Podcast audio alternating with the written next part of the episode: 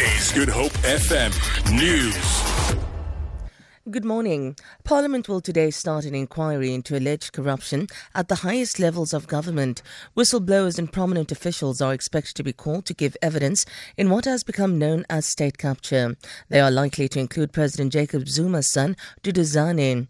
MPs investigating allegations of a huge corruption conspiracy will grill those who will be called. It's widely alleged that the politically linked Gupta family has bought influence at the highest levels of government in order to win lucrative state contracts. The family and Zuma have denied these allegations.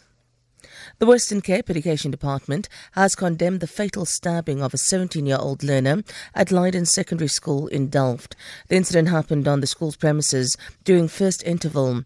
Ministerial spokesperson Jessica Shelver says learners had to be escorted home as they were severely traumatized. Shelver says counseling will be provided. I can confirm that a grade 9 learner from Leiden Secondary School in Delft was fatally stabbed with a knife during interval on the school premises by another grade 9 learner.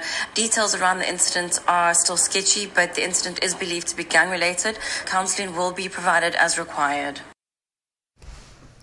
The City of Cape Town's Metro Police says they've arrested 156 suspects during patrols in the past week for various offences, including hijacking and robbery. Mayoral Committee member for Safety and Security, JP Smith, says the arrests include two suspects aged 18 and 29 for robbery and sexual assault. Smith says they also arrested members from an apparent hijacking syndicate. Traffic officers assisting at an event in Silvertown in Athlone were approached by a member of the public who tipped them off about a syndicate stripping a vehicle at a house nearby. When officers entered the premises, they found two suspects, male and female, stripping a Volkswagen Polo inside a garage. Officers soon established that the vehicle had been hijacked in Wynberg earlier that month. A cosmic event which occurred over a million light years away has caused more than just a ripple in the world of astronomy globally. Scientists have, for the first time ever, detected gravitational waves and light from the collision of two neutron stars. South African astronomers were among the first to produce measurements of the event.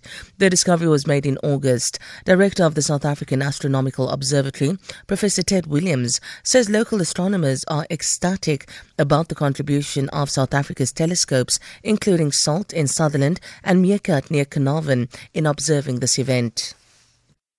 We are providing the sorts of observations, data acquisition, and later understanding of that data uh, on par with the other observatories around the world. We were able to produce one of the first measurements of this event.